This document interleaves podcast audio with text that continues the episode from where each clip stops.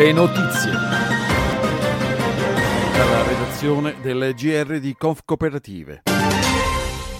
Spazio Aperto Servizi ha compiuto 30 anni di attività, in programma una serie di eventi che servono a rinsaldare i suoi legami con Milano. In questi anni di emergenze continue, la cooperativa sociale è qui che ha dato un importante contributo a beneficio dei più fragili. Ascoltiamo la Presidente, Maria Grazia Campese. Una storia d'amore molto intensa con la città di Milano, fatta di dialogo col territorio, di vicinanza e prossimità, che ha portato nel tempo a far nascere tantissimi tantissime attività legate all'ambito della disabilità, al tema dei minori e della famiglia, alla rigenerazione urbana, al fenomeno della grave emarginazione. Come ha caratterizzato la vostra attività l'essere cooperativa? È stato per noi un elemento identitario molto forte ehm, che ha fatto in modo che davvero un gruppo di persone eh, si aggregassero intorno ad una causa comune, mettendo in campo professionalità diverse, talento, eh, coraggio, lungimiranza e visione. E questa è stata una grande ricchezza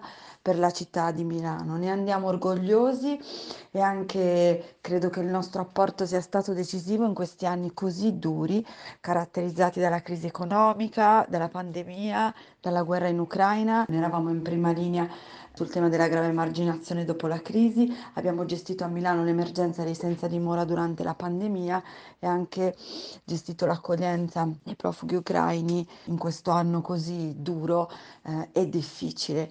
Quale sarà il vostro contributo per il futuro? Eh, continuiamo ad avere questo sguardo così profondo e attento sulla città di Milano, ma non solo, ad essere al servizio della città e del paese in questa ripartenza a cui tutti ambiamo.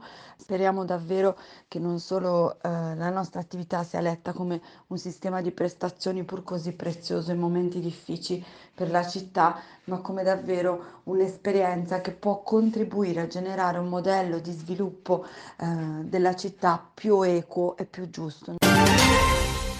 No allo stop alla vendita dei veicoli a benzina e diesel dal 2035 alla riunione dei rappresentanti permanenti aggiunti in UE, chiamata dunque a dare il via libera finale al regolamento europeo, l'Italia riapre una partita che dalle parti della Commissione in sostanza davano per chiusa.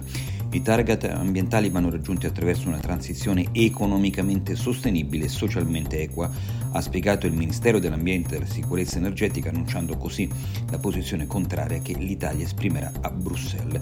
Una posizione che in sostanza rischia di far traballare notevolmente il regolamento. Al no di Roma infatti vanno aggiunti i dubbi di Berlino e le posizioni contrarie di Bulgaria e Polonia. Il GR di Conf Cooperative è un supplemento di Italia Cooperativa.